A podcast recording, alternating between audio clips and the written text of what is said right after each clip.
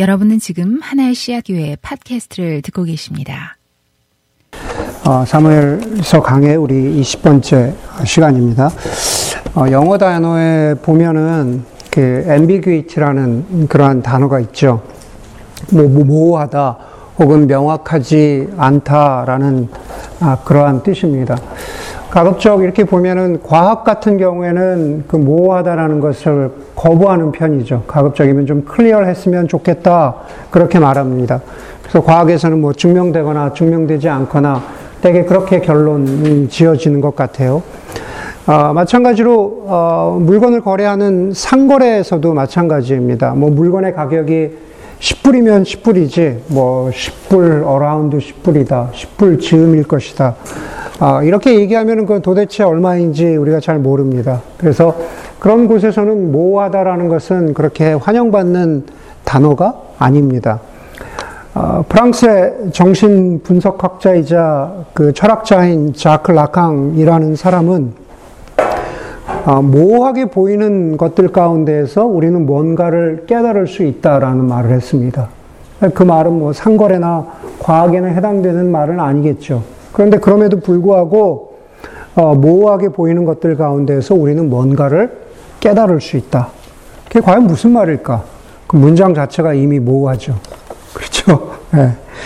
아, 그런데 그러한 말이, 그러한 문장이 통하는 곳이 있습니다. 가령 예를 들면 문학 같은 곳에서 그렇겠죠. 문학 같은 데서는 어떤 면에서 모호하게 표현하긴 하지만은 그렇기 때문에 많은 해석이 가능하게 하고 또 많은 해석을 상상할 수 있도록 도와줌, 도와, 줍니다 어, 우리가 성경을 문학 장르로 보고, 어, 그리고 오늘 본문을 대하면은요, 좀 모호한 것들이 어, 눈에 띕니다. 예, 클리어하지 않아요. 대표적인 게 바세바에 관한 것입니다.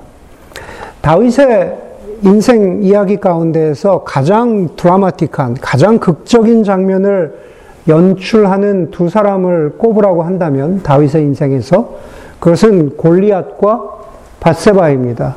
그렇죠. 골리앗은 크고 무서운 남자였습니다. 그리고 골리앗이 다윗의 인생에 등장한 때는 다윗이 작고 어리고 그리고 이름 없을 때였는데 그럼에도 불구하고 골리앗은 다윗에게 승리를 가져다 주는 그러한 역할이었습니다. 여러분, 바세바는 골리앗과 반대입니다. 여자고, 아름답고, 그리고 매혹적이었습니다. 그런데 바세바가 다윗의 인생에 등, 장한 때는 다윗이 어리고 힘이 없을 때가 아니었습니다. 그때는 다윗이 어른이었고, 왕이었고, 힘이 있었고, 유명했고, 그리고 나름 성숙한 사람이었을 때, 그때 바로 바세바가 다윗 앞에 등장한 거죠. 그런데 골리앗의 경우 때와는 정반대로 바세바는 다윗에게 씻을 수 없는 실패를 가져다 주었습니다. 유진 피러스는 말하기를 다윗이 만난 골리앗과 바세바의 이야기 속에서 공통점이 있다면 그것은 하나님이라고 했습니다. 예, 결과는 다르지만 공통적으로 드러나는 것은 하나님이라는 거죠. 먼 옛날도 아니고요. 사실 15년, 20년 전만 해도 설교 가운데에서 이 본문을 가지고 설교할 때 설교 가운데에서 바세바의 이름을 가지고 요즘 식으로 얘기하면은 아재 개그를 하던 그런 시절이 있었어요. 아마 지금은 이런 식으로 설교하면 설교의 내용과는 다르게 아마 많은 사람들에게 손가락질을 받, 을 겁니다. 왜냐면은 어떤, 어떤 전제를, 어떤 가정을 두고 설교하는 거거든요. 농담처럼 얘기하지만 사실 지금 그렇게 받아들여지지 않죠. 무슨 얘기냐면은 바세바의 이름을 영어로 표현하면 뭡니까? 혹시 아세요? 베스 쉬바. 그죠? 베스 쉬바. 야, 베스, 목욕. 하는 그녀를 봐. 그렇게 불었어요. 어떻게 반응할까 궁금했어. 네, 목욕하는 그녀를 봐. 뭐 이렇게 얘기를 했죠.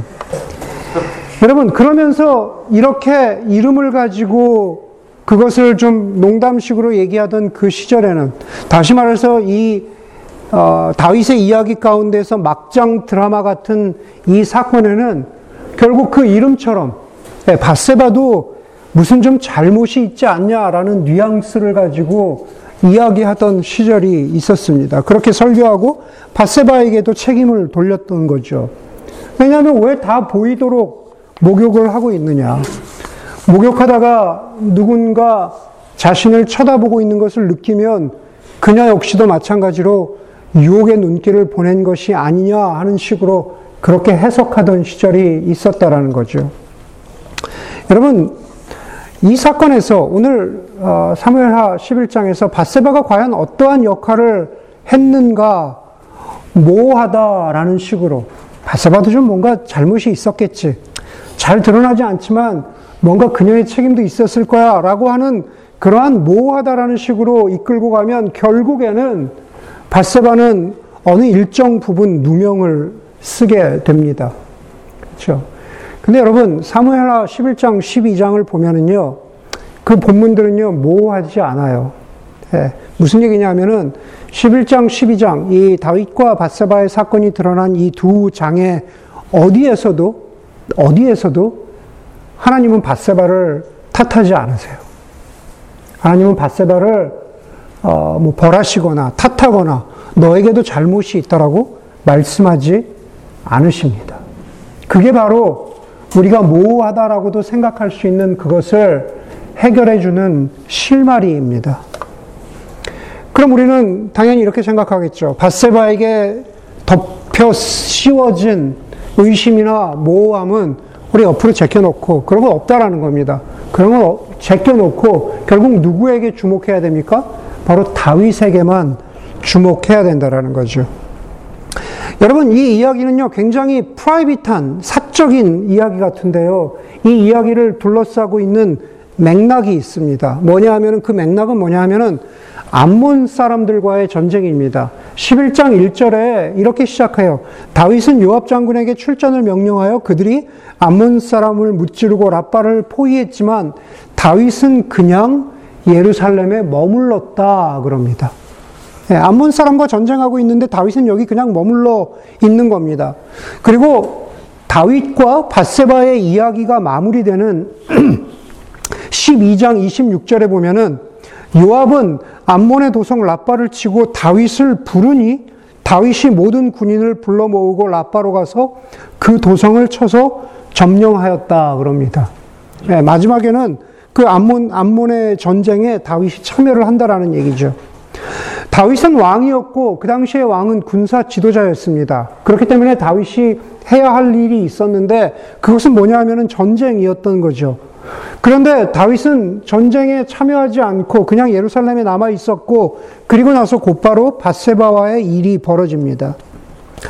여러분 다윗의 이야기를 둘러싸고 있는 이, 이 context, 암몬과의 전쟁, 이건 뭐냐 하면은 우리가 그것을 굳이 묵상하자면 그것은 바로 우리의 일상 속의 삶이라는 거죠. 우리의 세상 속의 삶이라는 겁니다. 다윗이 왕으로서 군사 지도자로서 살아가야 할 삶의 부름이 있는 것처럼 우리도 마찬가지로 우리가 지금 부름 받아서 살아가야 하는 삶과 일상이 있다라는 겁니다. 그렇기 때문에 우리는 어, 다윗의 이야기는 굉장히 프라이빗한 거야. 어, 그냥 어덜추이잖아. 그냥 아, 뭐 그런 이야기까지 우리가 다뤄야 하나? 여러분 그렇지 않다라는 겁니다. 다윗의 이야기는 굉장히 private하지 않아요. 오히려 다윗의 이야기는 personal합니다. 우리가 우리 문화 속에서 private하다라고 하면은 그것은 private한 주제이기 때문에 우리가 알 필요도 없고 알아서 도움이 되지 않을지도 모르지만 그러나 personal한 이야기라면 다윗의 personal한 이야기라면 그것이 우리에게도 벌어질 수 있는 우리의 삶 가운데도 언제든 일어날 수 있는 일이라는 겁니다. 그리고 그 개인적인 일이 하나님과 관계된 일이라면 더더욱 그럴 수 있다라는 거죠. 일상을 살아가는 우리가 다윗의 이야기를 마치 막장 드라마처럼 보고 어, 나와는 상관없어. 내가 얼마나 헌신적인 아내이고 남편인데 라고 이야기하면서 나와는 상관없어 라고 하지 말아야 할 이유가 바로 여기에 있는 겁니다. 다윗의 이야기는 언제든 우리의 이야기와 우리의 경험이 될 수 있다라는 거죠. 물론 어덜추이는 아닐 수 있, 지만은 우리의 삶 가운데에서 여러 가지 다른 모양으로 우리의 삶의 죄의 모양으로 드러날 수 있는 게 그것이 바로 다윗의 이야기입니다. 암몬과의 전쟁에 나가야 할 다윗이 자신의 책임을 소홀히 했습니다. 왕이라는 지위만 있고 왕의 책임을 무성의하게 대한 거죠. 여러분, 우리 주위에도 그런 사람들 볼 수 있잖아요. 지위와 자리에만 연연하고 책임을 망각한 사람들의 실패를 우리는 많이 듣고 그리고 알고 있습니다. 전쟁에 나가지 않은 다윗이 어, 첫 번째, 다윗의 눈에 첫 번째 눈에 띈 것은 목욕하는 여인이었습니다. 아마 바세바는 여자로서 자신의 생리 기간이 끝나고 나서 유대의 정결 의식의 차원에서 그냥 목욕하고 있었던 거죠. 예, 멀었습니다. 사실 어, 학자들이 이야기하기에는 다윗이 바세바의 얼굴 얼굴이 보일 정도까지 그렇게 가까운 거리는 아니었을 거라고 얘기해요. 그냥 멀리서 그 형체가 보였을 것이다. 그렇게 이야기를 합니다. 다윗은 그래서 신하를 보냅니다. 신하를 보내서 저 여인이 누구인지 알아보는 거죠. 그런데 바세바를 이야기할 때 바세바의 신분을 이렇게 말합니다. 엘리암의 딸이고 우리아의 아내라고 합니다. 사무엘 하 마지막에 가면은요. 사무엘 하가 끝나는 부분에 가면은 다윗에게 충성했던 37명의 장군들의 이름이 쭉 나옵니다. 거기에 보면은요. 그 바세바의 아버지 엘리암도 나오고 그리고 바세바의 남편 우리야도 나옵니다. 다시 말해서 그렇게 충성스러웠던 자신의 신하들의 딸이요 그리고 아내였던 그 부하의 아내가 목욕하는 모습을 어, 보게 된 거죠. 다윗이 어떻게 그냥 어떻게 했을까요? 그냥 가서 그 여자가 누구인지 알아봤어요. 그 다음에 다윗의 자연스러운 그리고 해야 했어야 하는 행동, 결정은 무엇이, 무엇이었을까? 다윗이 거기서 멈추었어야 했죠. 다윗이 멈추었어야 했는데 다윗이 멈추지 않았습니다. 오늘 11절 4절에 보면은요, 이렇게 시작해요. 우리아의 아내 바세바라고 신하가 알려주었다. 그렇게 하니까는 4절에 그런데도 이렇게 시작합니다. 네.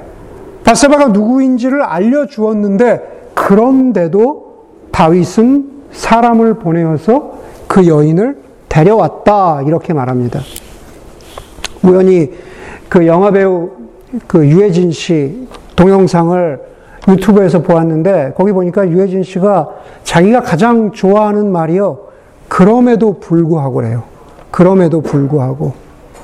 자신의 인생의 우여곡절, 좌절과 성공을 오르락, 오르락 내리락 했지만 그럼에도 불구하고가 자신의 인생에서 좌우명처럼 자신의 인생을 끌, 이끌고 온 그런 좌우명과 같은 구절이었다고 그렇게 말하더라고요. 그 인터뷰를 보면서 그리스도인도 그러면 얼마나 좋을까라는 생각을 했습니다. 그럼에도 불구하고 내 인생에 고난과 좌절과 어려움이 있었지만 그럼에도 불구하고 내가 하나님을 신뢰하고 그럼에도 불구하고 하나님이 나를 여기까지 끌고 오셨다. 그렇게 고백할 수 있는 신앙이면 얼마나 좋을까? 그런 그런 생각을 했습니다. 그런 신앙이면 성숙한 신앙이겠죠. 그렇죠? 그런데 여러분 다윗은 반대죠. 발음은 비슷할지 모르지만 의미는 전혀 달라요. 그럼에도 불구하고가 아니라 그런데도 오늘 11장 4절에 나오는 다윗의 그런데도는요, 욕망의 언어이고 절제하지 못하는 언어입니다. 그렇죠. 그런데도는, 다윗에게 그런데도는 죄와 경건하지 못함으로 들어서는 그러한 언어였던 거죠. 그런데도 다윗은 바세바를 데려와서 잠자리를 함께 합니다. 그 다음에는요, 더 충격적인 말이 있습니다. 똑같은 4절이에요. 그런 다음에. 그런데도 바세바를 데리고 왔고, 그런 다음에 바세바는 자기 집으로 돌아갑니다. 돌려보낸 거죠. 4절만 예. 깊이 묵상해도 그 안에, 그 안에 무슨, 무슨 내가 저 여인을 너무 사랑해서, 저 영혼의 동반자여서 그런 의미가 전혀 없습니다. 다만 욕망을 채운 다윗만이 있을 뿐입니다. 바세바는 다윗의 욕정의 도구였고 다윗은 전쟁에 나가야 할 책임을 잊어버렸을 뿐만 아니라 여기서도 도덕적인 책임, 가장 기본적인 영적인 책임은 밀쳐놓고 자신의 지위를 이용해서 성폭력을 저지른 것이죠. 여러분 결코 모호하지 않습니다. 분명합니다. 그것이 바로 다윗이 그 죄를 지적받은 이유입니다. 그리고 나서 그리고 나서 얼마간 시간이 지난 다음에 바세바는 자신이 임신하게 된 것을 알고 자신이 임신했다는 사실을 다윗에게 알립니다. 그렇죠? 이 모든 것이 자신의 욕망 때문에 생긴 일이라는 것을 다시 한번 확인해 주는 게 임신 소식을 듣고 반응하는 다윗의 반응이죠. 다윗의 반응이, 다윗의 욕망이 계속됩니다. 임신 소식을 듣자마자 다윗은 전쟁터에 나간 바세바의 남편 우리아를 불러드립니다. 남편인 우리아가 바세바와 잠자리를 하게 되면은 임신한 아이를 내 아이가 아니라 우리아의 아이라고 그렇게 속일 수 있기 때문인 거죠. 여전히 다윗의 욕망이 다윗을 지배하고 있는 겁니다. 그런데 우리아는 자신의 전쟁터의 부하들을 생각하면서 다윗의 제안을 거절합니다. 다윗의 모략이, 다윗의 계획이 뜻대로 되지 않습니다. 여러분, 그런데 11장을 통해서 계속 드러나는 것은 한 번 그럼에도에 사로잡힌 다윗의 욕망이 다윗의 죄성이 멈출 줄 모른다라는 거죠. 자기의 뜻대로 되지 않았음에도 불구하고 다윗은 그 다음 계획으로 넘어갑니다. 자신의 장군 요압에게 편지를 써서 우리아를 전투의 가장 최전선에 내보내서 죽게 하라는 겁니다. 그렇죠? 그냥 죽게 하라는 거예요. 여러분 보세요. 선하고 성숙했던 다윗이 악하기 그지없는 사람으로 변합니다. 다윗의 계획은 성공하는 것 같아요. 우리아는 전쟁터에서 죽습니다. 그리고 그 소식을 요압으로부터 전해 듣자 다윗이 25절에 보니까는 다윗이 메신저에게 이렇게 말합니다. 너는 다시 요압 장군에게 이렇게 말해라. 네. 칼은 이 편도 죽이고 저 편도 죽이기 마련이니 이번 일로 조금도 걱정하지 말아라. 그냥 죽을 수 있다. 자신의 욕망, 자신의 죄악을 전쟁터라고 하는 그 상황에 그냥 묻어버리고 그냥 그렇게 그 욕망을 어, 감추어 버리는 거죠. 네. 여러분 암몬과의 전쟁터라는 것은 사실 우리의 삶 가운데에도 그럴 수 있, 있습니다. 우리가 우리의 욕망대로 살면서 우리의 죄성대로 살아가면서 전쟁터 전쟁터 같은 삶의 현장에서 아 그렇게 일하다 보면 살다 보면은 인생이라는 게 살다 보면 누가 손해 보는 사람도 있을 것이고 예, 누가 그렇게 피해를 당하는 사람도 있을 것이고 이것은 내, 뜻, 내 뜻과는 아, 별개로 이렇게 세상이 흘러가는 것 마련이니 그냥 어떻게 받아들여야지 하는 순간들도 있을 거라는 겁니다. 그래서 다윗의 이야기가 더 이상 프라이빗하지 않고 우리에게도 다가올 수 있는 퍼스널한 이야기가 될 수 있다라는 뜻이 바로 그런 의미입니다.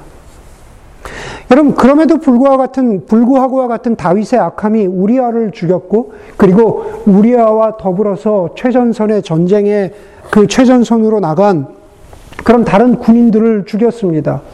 다윗이 자신의 죄를 덮으려다 보니까는 그것은 누군가의 남편, 누군가의 자식, 누군가의 부모를 정말로 값어, 값, 값어치 없는 예, 그러한 죽음으로 몰아갔던 거죠. 예. 여러분, 과연 사무엘서를 통해서 하나님 보시기에 선을 행하고 하나님의 마음에 합한 사람으로 살아가고자 했던 다윗은 도대체 어디로, 어디로 간 것일까? 어디로 사라진 것일까? 11장 마지막에 보면은요, 11장 27절에 이런 다윗의 모습을 한마디로 이렇게 정의합니다. 주님께서 보시기에 다윗이 이번에 한 일은 아주 악하였다. 한마디예요. 네. 주님께서 보시기에 이번에 다윗이 한 일은 아주 악하였다 그럽니다. 여러분 창세기 1장에 보면은요. 하나님이 인간을 창조하시고 뭐라고 말씀하세요? 보시기에 매우 좋았다 그러시죠. 자신의 형상대로 인간을 창조하시고 매우 좋았다라고 말합니다. 그 인간 아담과 하와가 하나님의 형상으로 하나님을 대신해서 에덴의 동산을 다시 말해서 이 온 우주를 샬롬의 세상을 만들어 갈 때 그럴 때 매우 좋은 인간입니다. 그렇죠? 바세바와의 사건 전에 다윗은 완벽하지는 않았겠지만 그러나 하나님의 마음에 합한 사람 꽤 괜찮은 매우 좋은 인간입니다. 그런데 오늘 여기서 11장 27절에서 다윗은 매우 좋은 사람이 아니라 아주 악한 사람이 됩니다. 다윗에게는 생명이나 사랑이 있지 않고 죽음, 미움, 분노, 거짓, 죄, 욕망이 있을 따름입니다. 다윗의 이야기는 여전히 퍼스널합니다. 우리가 저와 여러분들이 우리 자신을 너무 믿지 말아야 하는 이유는 우리가 어떤 모든 순간마다 우리가 매우 좋은 수준을 유지하는 그런 사람은 아닙니다. 그러나 동시에 우리는 우리 자신에 대해서 이렇게 생각하죠. 나는 다윗과 같이 아주 악한 사람은 아니야. 나는 그 정도로 악한 사람은 아니야. 매우 좋은 사람은 아닐지 몰라도 아주 악한 사람도 아니야. 사실 그게 맞을 수도 있어요. 우리는 마치 펜들럼처럼 매우와 악한 이 사이를 갖다가 매우와 아주 이 사이를 왔다 갔다 하는 그러나 끝은 치지 못하는 그러한 사람일 수 있다라는 겁니다. 여러분 그게 우리가 다윗의 모습을 보면서 사실 영적으로 영성의 영성의 측면에서 우리가 겸손해야 할 이유이고 사실은 우리의 우리의 일상을 늘 돌아보아야 하는 이유이고 궁극적으로는 우리가 우리 안에 있는 성령을 의지하면서 살아야 하는 이유이기도 한 것이죠. 한쪽 면은 우리가 매운 좋은 사람이 되기 위해서 성령께 순복하고 의지하며 살아가야 하지만은 또 마찬가지로 우리는 아주 나쁜 사람은 되어야 하지 않아야 하는 이유이기 때문에 그렇습니다. 12장을 보면요. 이런 다윗에게 아주 악한 다윗에게 하나님이 나단 선지자를 보내시죠. 그러면서 이야기 하나를 들려주십니다. 마을에 아, 고대 근동에서 마을에 나그네가 오면은 그를 대접해야 되는데 그 마을에 부자와 가난한 사람이 있었나 봐요. 그런데 그 마을에 부자가 양과 소가 많았는데도 불구하고 어린 암양 한 마리밖에 없는 가난한 사람에게 그 손님을 대접하라고 합니다. 비유, 우와 같은 이야기죠. 그런데 그 이야기를 들은 다윗이 야, 그 부자는 너무한 거 아니냐? 그런 부자라면은 죽여 마땅하다라고 그렇게 다윗이 분노하고 화를 냅니다.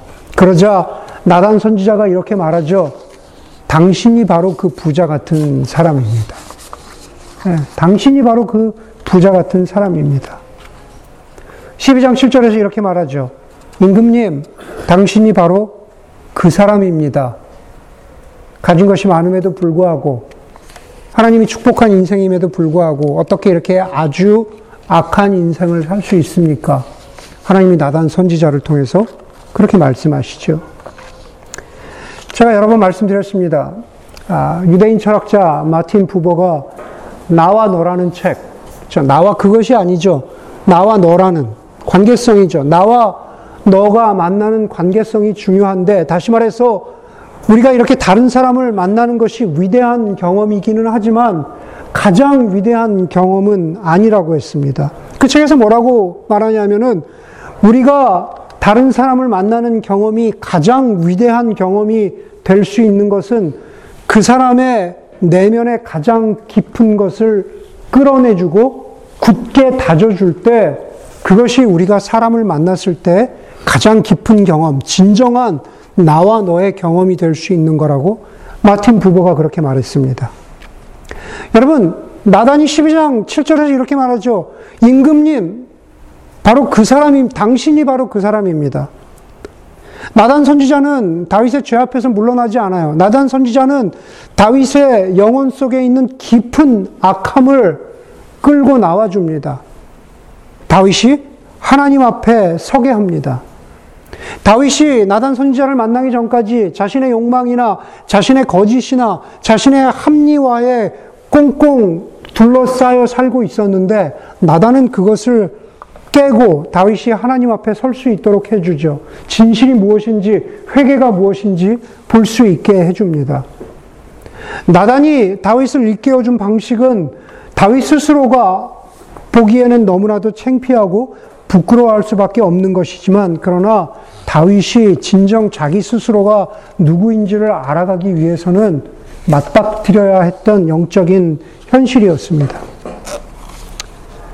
여러분, 우리도 마찬가지라는 겁니다. 우리의 삶의 많은 순간들 가운데 하나님께서 다윗에게처럼 우리에게도 나단 같은 사람을 통해서 그렇죠? 우리에게 말씀하시고 우리에게 회개를 촉구하시고 그럴 때 첫 번째 우리의 반응은 부인하고 거절하고 자기 합리화로 이어질 수 있지만 그러나 하나님이 우리에게 바라시는 것은 그것을 인정하고 회개하는 모습이라는 거죠. 오늘 본문에 보니까 다윗이 인정했습니다. 12장, 12장 13절에 다윗이 나단의 그 회개의 메시지를 듣고 난 이후에 다윗이 이렇게 말하죠. 다윗이 나단에게 자백하였다. 하나님, 하나님 앞에 고백한 것이죠. 내가 주님께 죄를 지었습니다. 내가 주님께 죄를 지었습니다. 바세바를 바라보던 욕망의 눈길이 하나님을 바라보는 회개의 눈길로 바뀌었습니다. 어거스틴은요, 이 장면을 두고 라틴어로 펠릭스 쿨파라고 했습니다. 그게 무슨 뜻이냐면은 행복한 죄라는 뜻입니다. 되게 영어로 뭐라 그러죠? 악시모론 같죠? 어떻게 행복한 죄가 될까? 예, 죄가 어떻게 행복할까? 예, 죄를 인정할 때 그것이 구원과 용서로 가는 첫 관문이기 때문에 그렇기 때문에 그것을 행복한 죄. 그렇죠?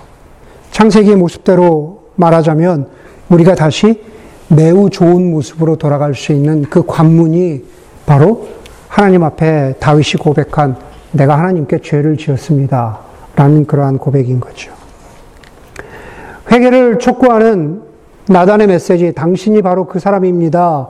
라는 것을 유진 피러스는 예수님과 연결해서 이렇게 우리에게 보여주고 있습니다. 요한복음 19장 5절에 보면은요, 가시관을 쓰고 자색 옷을 입은 예수 그리스도를 향해서 빌라도 총독이 이렇게 말합니다. 보시오, 이 사람이요. 보시오, 이 사람이요. 나다는요, 당신이 그 사람입니다. 라고 하면서 다윗과 그리고 우리 자신을 누구에게 데려갑니까? 하나님께 데려가죠. 저와 여러분이 그 사람입니다. 저와 여러분이 죄를 지은 사람입니다. 라고 하면서 우리를 하나님 앞으로 데리고 가요. 빌라도는 예수를 보면서 이 사람을 보라 라고 말합니다. 우리의 눈이 예수를 향하는 거죠. 그렇죠? 다시 말해서 예수 그리스도를 우리 가까이 오게 하셔서 우리가 무시하고 혹은 우리가 아, 우리가 부인하고 있던 우리가 굳이 보지 않으려고 했던 예수를 보도록 우리를 이끌어 옵니다. 둘 다 요한복음 19장이나 여기 사무엘하 12장이나 모두 우리에게 심판이 아니라 긍휼과 구원이 기다리고 있다라는 것을 보여주는 이미, 이미지가 바로 행복한 죄. 내가 바로 그 사람입니다. 우리가 예수 그리스도를 바라보아야 하는 그러한 이유인 거죠. 여러분 13장에 보면은 하나님 나라에 대한 유명한 비유가 나오죠. 뭐냐 하면은 하나님 나라는 밭에 감추인 보물을 발견하고 가서 자기 소유를 다 팔아서 그 밭을 사는 것과 같다라고 그래요. 하나님 나라는 내 것을 다 팔아, 서저 어, 보물이 감추인 밭을 사는 거래요. 그런데 여러분, 우리가 오늘 다윗의 모습을 보면서 다윗이 하나님께 내가 주님께 죄를 지었습니다. 라고 다윗이 고백하는 거는요, 그것은 감추인 보물을 발견하는 것, 보물이 감추어진 그 밭을 발견하는 겁니다. 그래서 다윗이요, 자기가 가지고 있던 모든 재산을 다 팔아요. 다른 말로 이야기하면은 자신이 가지고 있던 거짓된 자와 자, 혹은, 혹은 지위, 혹은 권력, 그렇죠? 자기가 가지고 있던 것들이 정말 의미 없다라는 것을, 그것을 깨닫고 그것을 다 팔아버리고, 그리고 보화가 있는, 다시 말해서 복음의 능력, 용서의 능력이 있는 그 하나님 나라의 가치를, 하나님 나라의 은혜를 사는 거죠. 그게 바로 진정한 하나님 나라를 우리가 나의 모든 것을 주고 산다라는 의미입니다. 여러분, 다윗의 이야기를 통해서 거듭 말씀드리지만은 그 이야기가 바로 저와 여러분 같기를 바랍니다. 그렇죠. 암몬 같은 암몬의 전쟁과 같은 우리의 일상을 살아가지만은 그 삶에서 우리가 무엇이건 추하고 더럽고 자기 합리화로 그냥 그렇게 흘러가 버릴 수 있는 그러한 것들을 버리고 감히 내가 하나님의 은혜의 보화를 사겠습니다. 그러한 은혜와 용서, 사랑의 보물을 내가 사겠습니다. 그게 진정한 그리스도인의 삶. 그게 복음의 능력을 가지고 살아가는 그런 그리스도인의 삶이란 거죠. 다윗이 그랬을까요? 예, 고백만으로 다윗이 정말 그랬다라고 보물을 샀다라고 우리가 그렇게 이야기할 수 있을까? 다윗이 진정한 회개를 드렸습니다. 그리고 다윗이 심지어 죄값도 치릅니다. 바세바와 사이에 태어난 아기가 살아나기를 기도했지만 그 아이가 죽어요. 그렇죠. 그 아이가 죽습니다. 다윗은 그 아기가 살아나기를 위해서 간절히 기도했는데 아기가 죽었다는 소식에 20, 12장 20절에 보니까 다윗이 일어나서 목욕하고 몸에 기름을 바르고 옷을 갈아입고 하나님께 예배한 후에 음식을 먹었다 그럽니다. 아이가 살기 위해서는 무릎 꿇고 금식하고 눈물 흘리면서 기도하던 다윗이 여기서는 목욕하고 기름을 바르고 음식을 먹었대요. 하나님을 예배했답니다. 이것이 보여주는 게 뭡니까? 나의 모든 행동, 나의 모든 죄와 용서를 하나님께 맡겼다. 하나님이 받으셨다라는 그러한 모습입니다. 그리고 그런 다윗의 모습을 진정 하나님이 받으셨다. 창세기 말씀대로 하면은 그렇게 진정으로 회개한 다윗의 모습을 하나님이 보기에 매우 좋게 여기셨다라고 보여주는 구절이 우리가 오늘 마지막에 읽은 12장 24절, 25절의 구절입니다. 다윗이 그렇게 회개한 다음에 그리고 다윗이 회복한 다음에 다윗이 다시 바세바와 사이에 바세바를 다시 아내, 아내 로 맞이했으니까 바세바와 사이에 아이를 낳습니다. 그리고 그 아이가 우리가 잘 아는 솔로몬입니다. 그런데 하나님은 다윗에게 회개의 메시지를 전하게 하셨던 나단 선지자를 보내서 그 아이의 솔로몬의 이름을 여디디아라고 부르게 하신다고 성경은 말합니다. 여디디아의 뜻은 하나님이 사랑하신다라는 뜻입니다. 하나님이 아이의 이름을 주세요. 하나님이 이 아이를 사랑한다. 여디디아. 그것은 다른 말로 하면은요, 하나님이 다윗을 용서하셨고, 하나님이 다윗의 죄를 기억하지 않으신다라는 뜻입니다. 성경에 보면요, 이 아이의 이름을 통해서 하나님이 진정으로 그 사람의 믿음을 받으셨다. 그 사람을 용납하셨다. 라고 하는 그러한 이야기들이 있습니다. 예전에 제가 설교를 통해서 한번 말씀드렸지만 이와 정확하게 비슷한 경우가 누구냐 하면 바로 욥입니다. 그렇죠. 우리 욥 스토리 기니까 제가 다 위비하지 않겠습니다. 그러나 욥이 고난을 당할 때 어떻습니까? 자녀와 관련해서 욥기의 초반에 보면은 욥이 열 자녀가 죽어요. 그렇죠? 열 자녀가 죽습니다. 그런데 욥기의 후반부에 가서 욥이 이렇게 고백하죠. 내가 하나님에 대해서 귀로만 듣다가 눈으로 보는 성숙한 신앙을 갖게 되었다고 욥이 스스로 그렇게 고백하잖아요. 내가 이제 하나님을 눈으로 봅니다. 라고 그렇게 고백하죠. 그런데 그, 그 욥의 신앙의 고백이 어떻게 드러나는지 욥기 마지막에 어떻게 나옵니까? 욥이 아들 일곱과 딸 셋을 낳았다라고 욥기 42장 13절에 보면 나와요. 욥의 인생 가운데서 열 자녀가 죽었어요. 그리고 인생의 후반부에 열 자녀를 또 낳습니다. 여러분 우리가 저를 포함해서 우리가 신앙적으로 아무리 성숙해도 열 자녀가 한꺼번에 죽는 일을 겪으면 다시 아이를 낳을 생각을 하는 것은 두려운 일입니다. 그렇지 않겠어요?